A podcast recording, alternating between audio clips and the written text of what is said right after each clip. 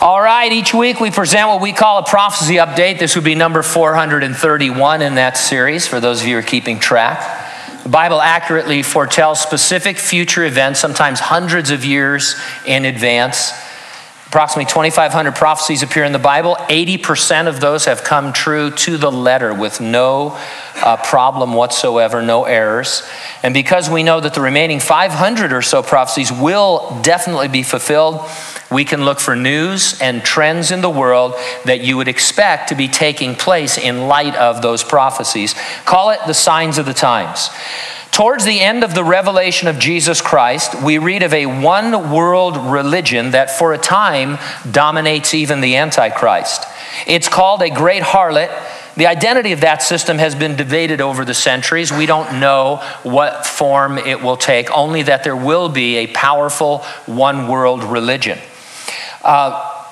Since you expect that, you would expect to find a movement towards that in the world today, and of course you do.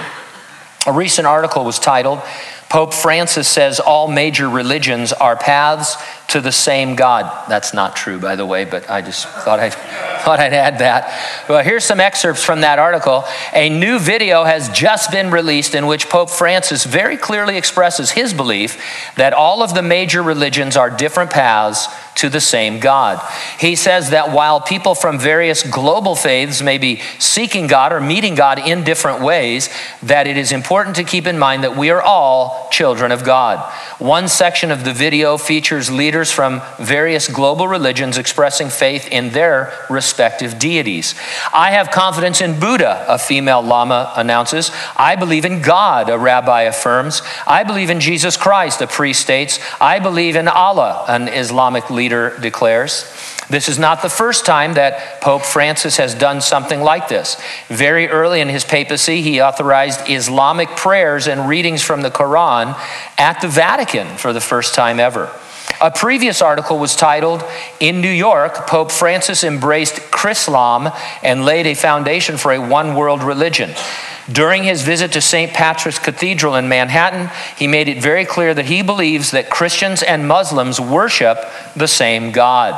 Now, the author of this article came to this conclusion, I quote, "Pope Francis believes that all religions are different paths to the same God, and he is working hard to lay a foundation for a coming one-world religion." And so, we expect a one-world religion to emerge in the tribulation, and we would expect to see movement towards that even now, and that's exactly what you see happening on a global scale. You know what else you can expect?